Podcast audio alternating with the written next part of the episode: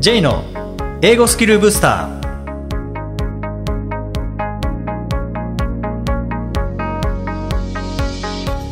こんにちは J こと早川浩二ですこんにちは、アシスタントのあきです。この番組は旅行や仕事で英語を使えるようになりたい方、TOEIC などの資格試験の勉強をしている方、英語学習へのモチベーションを高めたい方にスキルアップのコツをお伝えしていく番組です。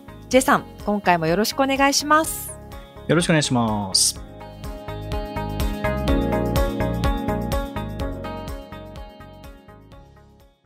なんか最近こう Facebook とか見てるとちょこちょこ海外に行かれてる方が増えてきてる感じがするんですけど、ああ、そうですね。うん、まあ旅行というよりはまだ仕事でっていう感じですけどね。ああ、はい。うん、なんか早くそういう自由に移動できる状況にまたなってほしいですけどね。本当そうですうね。ん。まあでもかつては、まあ、日本鎖国していた頃はもうそもそも海外に行くことなんていうのは禁止されてましたからね。確かに。本当そうですね。はい。だからもう海外に行くっていうのはまあ幕府から派遣される場合はまた別ですけどもはい。個人的にとかっていう場合もう本当に命がけでもうバレたら終わりっていう感じでもう海外に行くっていうのはもう密航でしたからね。ああ、そうでしたね。そういう時代がありましたね。ですね。でまあ今同志社を作った、えー新島城なんかももうとにかくうんひっそりとバレないように海外行きましたし、あまあ、ー吉田松陰は海外行こうとして失敗して捕まってしまったというところもありましたし。なんですか。でまあこんな感じで個人で行こうとした人もいればまあ藩ですね。長州藩とか薩摩藩とか、まあ、藩主導で密航させたっていう場合もあるんですけど、まあ、今日はあのその中でも長州5っていう、まあ、はい。5。人衆があ、なるほど。いるんですけど、なんかはい。長州5とか薩摩スチューデントとかってアキさん聞かれたことありますか？はい、今日このお題をいただいたときに、この長州ファイブって何なんだろう？プロレスかなってちょっと思っちゃいました。違うんですね。違いますね。違うんですね。はい。まあ、長州力は山口県の出身なので、はい。はい、そこの長州つながりではあるんですけどね。なるほど。はい。長州力と5人、他の4人たちっていうわけじゃないんですね。じゃないですね。あ、わかりました。なるほどう。ん。で、まあまあ、幕末ですよね。で、当時、まあ、日本のこう考え方っていうのが、尊皇攘夷っていうあの天皇を尊び、えー外の敵を、えーまあ外国ですよね、これ排除していくんだっていうような、まあそういう思想があって、まあでも海外の力はでかいから、このままだとやっぱり日本は負けてしまうので、まあ、だからこう海外から学んで、えーそして力を高めていって、匹敵する力を身につけて、そしてやっつけてやるんだみたいな、いうような、まあ、動きがあって、まあ、それもあって、まあ、長州藩はですね、えーまあ、幕府に黙ってイギリスにそのいわゆる長州5と呼ばれる5人衆を、まあ、送ったんですけれどもでそのうちの一人が初代の総理大臣の、えー伊藤博文、まあ、当時は伊藤俊介っていう名前でしたけども、まあ、あとは井上薫っていう人それから、えー山尾洋三っていう人で遠藤金介っていう人それから井上勝っていう、まあ、この5人で、まあ、イギリスに行ってそして、まあ、伊藤博文と井上薫っていうこの2人は帰ってきて政治家になってでその他の3人は、まあ、日本はどうしてもあの技術的に劣っていたので、えーその劣っているところにイギリスの技術を学んで、で日本の工業化に、えー工業化発展にあの貢献して、まあ、技術官僚になったっていう感じなんですけども、はい。まあ、この歴史の話っていうよりは、まあ、この人たちから学ぶこう英語体験の生かし方っていうのがあるなと思ったので、まあ、その話ができたらなと思うんですけど、でもいくらこう海外から学ばなきゃいけないってなっても英語があんまりできない状態で海外に行くっていうのはどどうなんですかね？怖さっていうのは。いや、ありますよ、あね。る程度ありますよね。ありますよね。だって言葉通じなかったら、路頭に迷う可能性ありますもんね。行ったとしても。うんしかも藩を背負ってますからね。はい。相当恐怖だと思うんですよね。しかも行ったことがない場所に行くってなれば。まあ一人じゃなかったっていうのがもしかしたら 心強かったのかもしれないですけどね。でもなんかそそねそんな、なんか僕が思うような、そんななんか 弱っちいあの 感覚で言ってたわけじゃないですもんね。まあ、背負ってるものが違うっていうところですよね。違いますからね。うん、うわなんか一人じゃなくてよかった、仲間がいてよかったみたいな感じじゃないですよね、絶じゃ対。ないですよね。うん確かに。まあでもやっぱ当時の人は結構英語勉強していた人もいてやっぱりそれは海外から学びたいっていう思いなんかこうなんていうんですかね今って、まあ、英語やらなきゃいけないっていう状況ではありますけどあんまりその英語に対しての不足感みたいなのってあんまり感じないですよねこう生活してて。いや、多分、ない人の方が、日本人は多いですよね。なんで英語必要なの、必要ないよねっていう人は、たくさんいますよね。うん。でその中でこうやらなきゃいけないっていうこうやらされ感がこう増えていくような。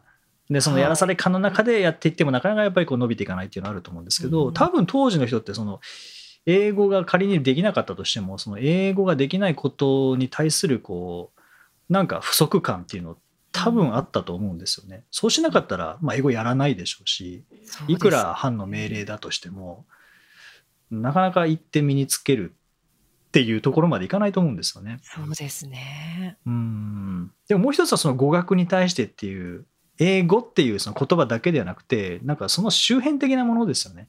ああ。その英語が話されてる国の技術の高さとかうんうん文明の先進性とかうんうんなんかおそらくそういうのがあってそれを学ぶためには言葉をやらなきゃいけないみたいなうん確かに。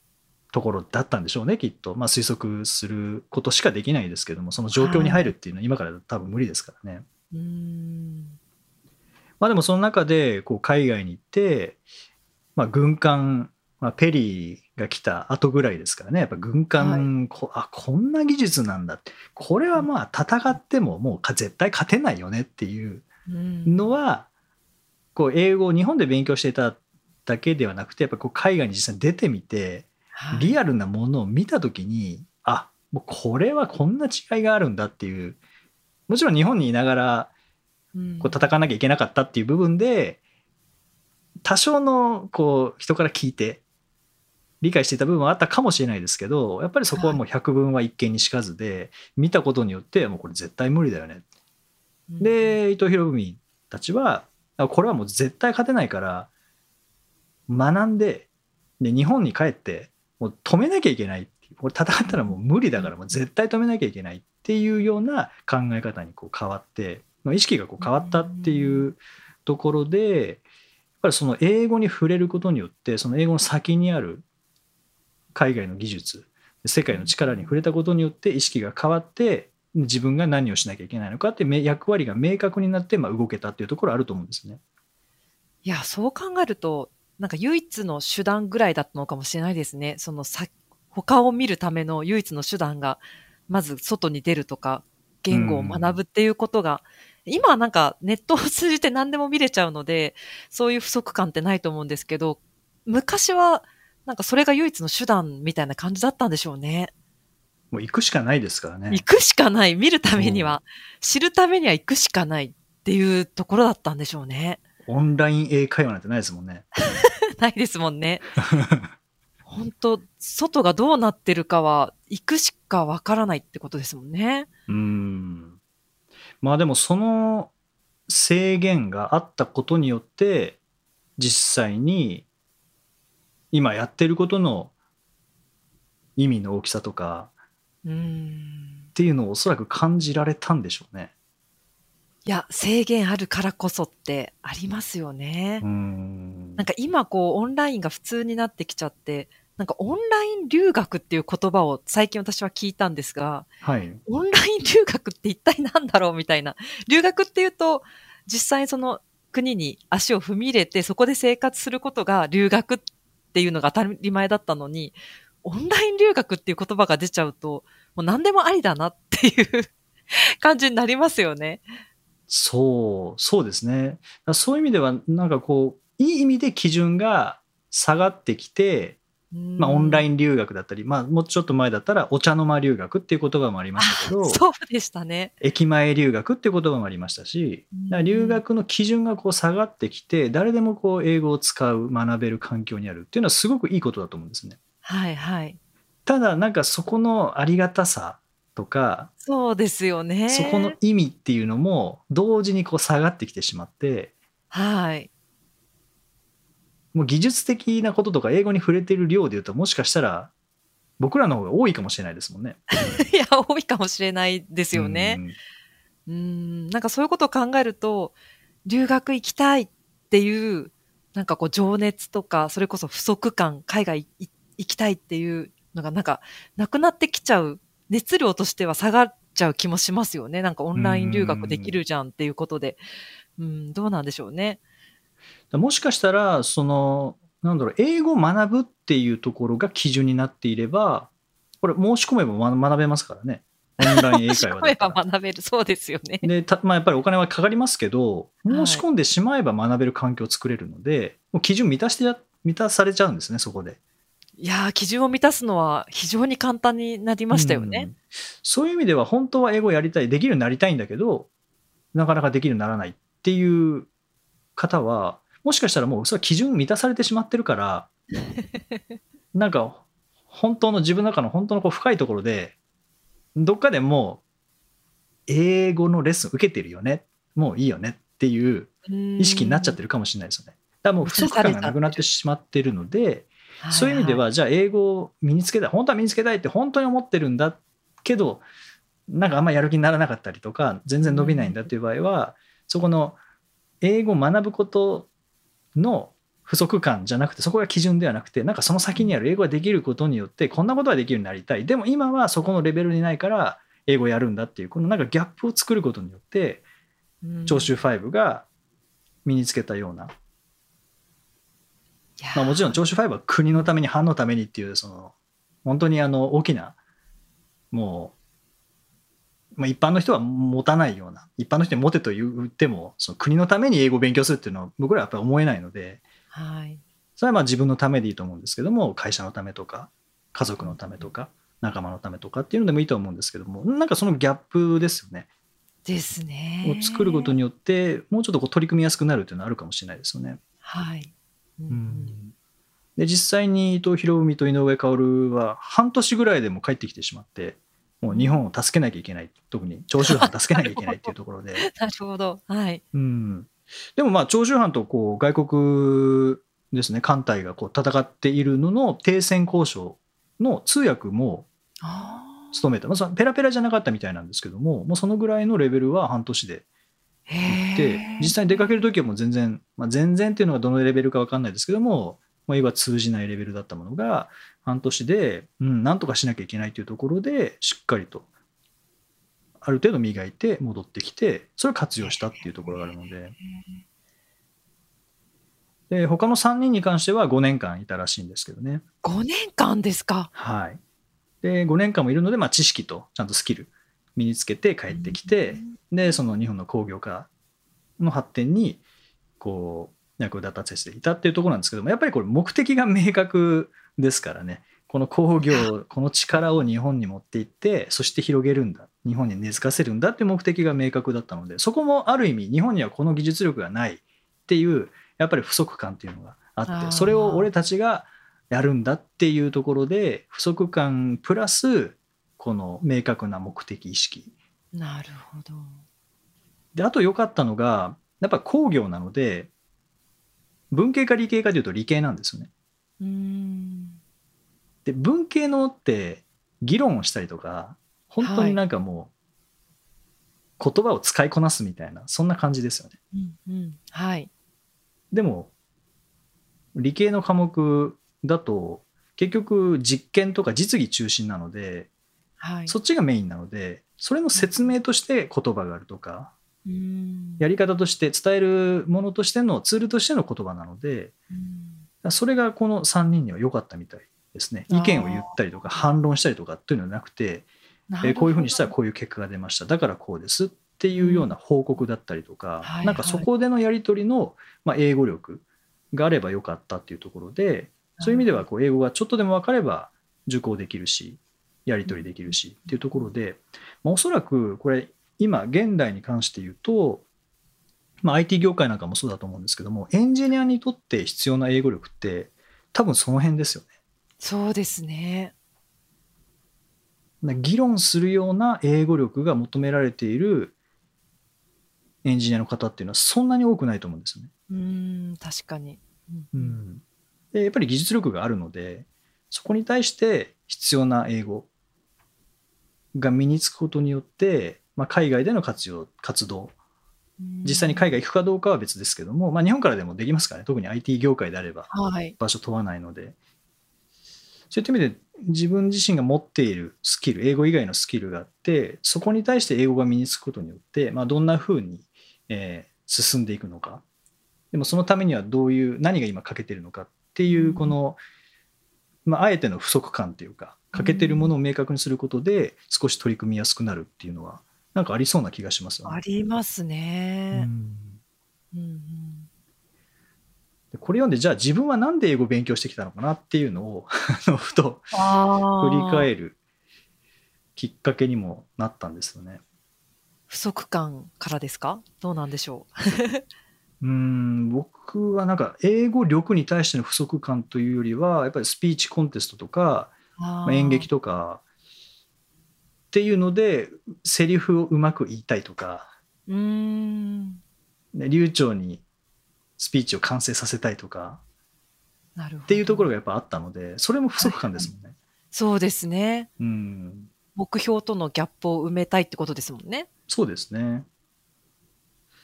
そういう意味でなんか思いっきりこう抽象的にするとギャップがあれば埋めたくなるって話ですもんね。ああ、本当に、そうですね。なんかよく考えてみると、私も大学生の頃に、オンライン英会話みたいなものが当時はなかったので、うんうんこう、なんかこう、大学のボランティア活動とかに参加して、外国人の留学生を助けるみたいなことをやってたんですよね。で、そこで話すチャンスを得ていたっていう、まあ、それがやっぱり話したいから、そういうボランティアをしていたっていうことなんですけど、結局それも不足感、もっと話したいとか、もっと英語を話したい、誰かと、みたいな、そっかからそういう行動に出たんだと思うんですよね。なるほど。はい。そうです。なんか、あ改めて考えてみると、すでに英語力伸ばしてきた方は何かしらの不足感からそれがあったんでしょうし、逆に今どうしてもやらなきゃいけないけど、あんまりこうやる気にならないっていう方は、その不足感が欠けてる不足感が不足してる？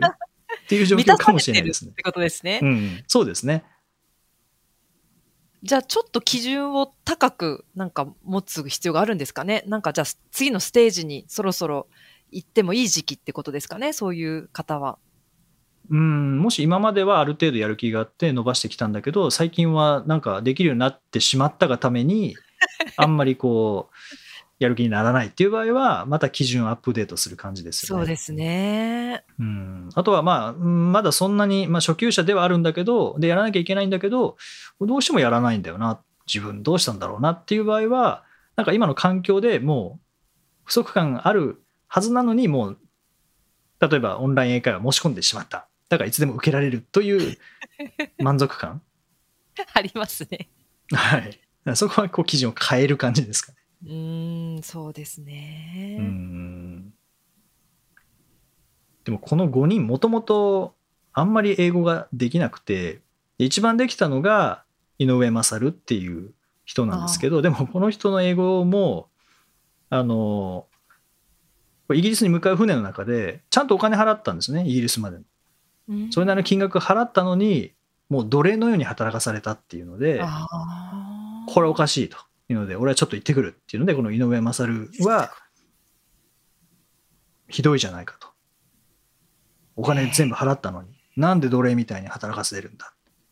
そしたら、その船の人が、何を言ってるんだ、君は。こっちだって面倒くさいのに、頼まれたから教育されてしてるんじゃないかっていうので、で、なんか振り返ってみたら、ロンドンに行く目的何ですかって言われた時に、本当は、まあ、海軍の技術学ぶために行くので、ネイビーって言わなきゃいけないところを間違ってナビゲーションって言ってしまってナビゲーションって公開術なんですよね。だからあの船乗りの技術を身につけたいのかと思ってで気を使ってもう素人のこの5人に対して教えていたっていう。教えていたつもりだったんですね。そうですね。あなのでその間違いにも気づかなかったっていうあ、なるほど。うんでも、それあり、ありそうですね。現代でも。なんか、やっぱり言葉って少しミスがそこに入ると誤解が生じたりしますもんね。そうなんですねしかもこれ間違ったっていう感覚があればまだいいんですけど直せますけどね間違ったってことをし知らずに そのまま行ってでその通りになってるわけですからねナビゲーションの 一応技術ははいあのまあ奴隷のように働かされたかもしれないですけどうんうん、うんなるほど。まあ、そうやって困りながらもだからそこはやっぱりそこも欠けていたからなんとか普通に戻すことができたとかっていうのはありますからねまあやっぱり困るっていうのは成長に絶対必要ですよね。いやー、大事ですねう。ん改めてこの英語学習何のためにってどこまで英語力伸ばせばいいのかっていうのを振り返る、まあ、きっかけになればなと思いますしそのいい意味での不足感が出ることによって、まあ、そこからまた取り組みが変わってくるんだろうなっていうでそれは短期間でそういうものがあれば短期間で伸ばすことも可能になるなっていうのはこの話からあの学ぶことができたので、まあ、今回ははい。えーだいぶ前の話ですけどね幕末の話ですけども そこからの学びとしてシェアさせていただきました。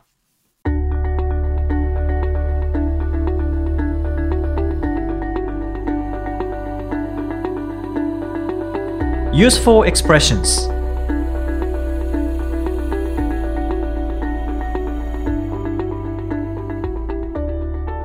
続いては、英語の名言から学ぶお役立ち表現をご紹介いただきます。ジェさん、今回の名言は何でしょうか？はい、えー今回はヴィンセント・ロンバーディあヴィンセント・ロンバーディという人の言葉です。Winning is a habit Unfortunately, so is losing Winning is a habit Unfortunately, so is losing 勝利は習慣である残念ながら敗北もそうである敗北も習慣ってことになっちゃうってことですね。負け癖みたいなのありますもんねああ、負け癖。なるほど。そういうことですね。はい。で、今回この中でも、so is losing。まあ、敗北もそうであるっていうこの so is losing という言い方ですけども、これ、まあ、よく使うのは so am I とか so do I とか、ね。それですよね。はいはいそうですね。若干こう混乱しがちですよね。なんで B 同士が前来ちゃうの？みたいな。うんうんうんなんで D が前来るの？みたいな。まあ覚えちゃえば、パターン化しちゃえば簡単なんですけどね。まあそうですね。まあ一言で言えばこう me too っていうような言い方ですけどね。的にははいうんそれがこう I like chocolate って言われたのに対して so do I とかですね。はいはい。I'm hungry に対して so am I みたいな、これ使いこなせるようになるとこう英語の感覚っていうのが身についてきたっていう一つの基準になりますよね。いや、本当そうですね。いつもうん Me too じゃなくて、そうやってちょっと違うバリエーションを入れて答えるってなると、またレベルアップした感じがしますよね。そうですね。例えばじゃあなんで so do I とか so am I になるかというとその前に例えば I like chocolate だったとしたらこの like 一般動詞に対して受ける場合には so do I はいで。すし、えー I am hungry みたいな感じで B 動詞に対して私もですって言った場合には、まあ、B 動詞で So am I うんっていうこのルール結構感覚的にやらなきゃいけないので頭で分かっていてもとっさにはなかなか出てこないですとっさに入れるのは難しいですよねう。んあとは So did I とかもありますもんね ありますよね。一瞬考えてからちょっと答えないとごちゃごちゃになりますよね、この辺が。うんこう時勢も合わせていかなければいけないとはい。いう感じですよね。はい、なので、例えば、I'm studying English って言ったときに、Oh, so am I ってこうパッと言えるかどうかとかですね。そうですね。うん、I watched the movie なんとかなんとか。I watched the movie Top Gun. Oh, so did I みたいな感じで、こうバッと言える練習をするっていうのもいいですよね。いやパターン練習ですね。大事なのは、はい、それが習慣になりますからね。もうまさに winning is a habit あ unfortunately so is losing なんかこううわ英語できない英語できないっていうなんか経験が積み重なってくるとなんかそれがこう癖になりつつありますもんね。そうですね。もうその流れでいっちゃうみたいなありますよね、うん。その流れを変えるためにもまた新たな練習をして勝利を習慣にしていくっていうようなそんなイメージですかね。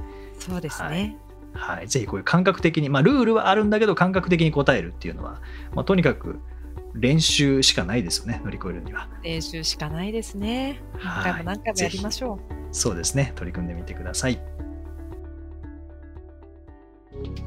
第121回をお送りしました。J さん。はい。はい。6月なんですけれども6月は何か思い入れのある月だっていうふうに聞いておりますけれども。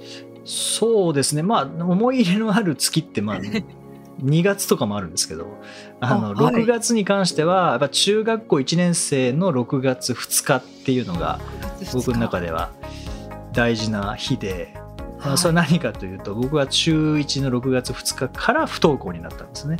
あ覚えてらっし行け行かなくなった日を覚えてらっしゃるんです行かなくなった日が6月2日ですね。もう今日から行かないっていうこう頭の中で自分に宣言をした日。ああある意味決めたんですね。もう行けないい行かないって決めたみたいな感じなんですね。行かないって行決めましたね。そうですね。あうん。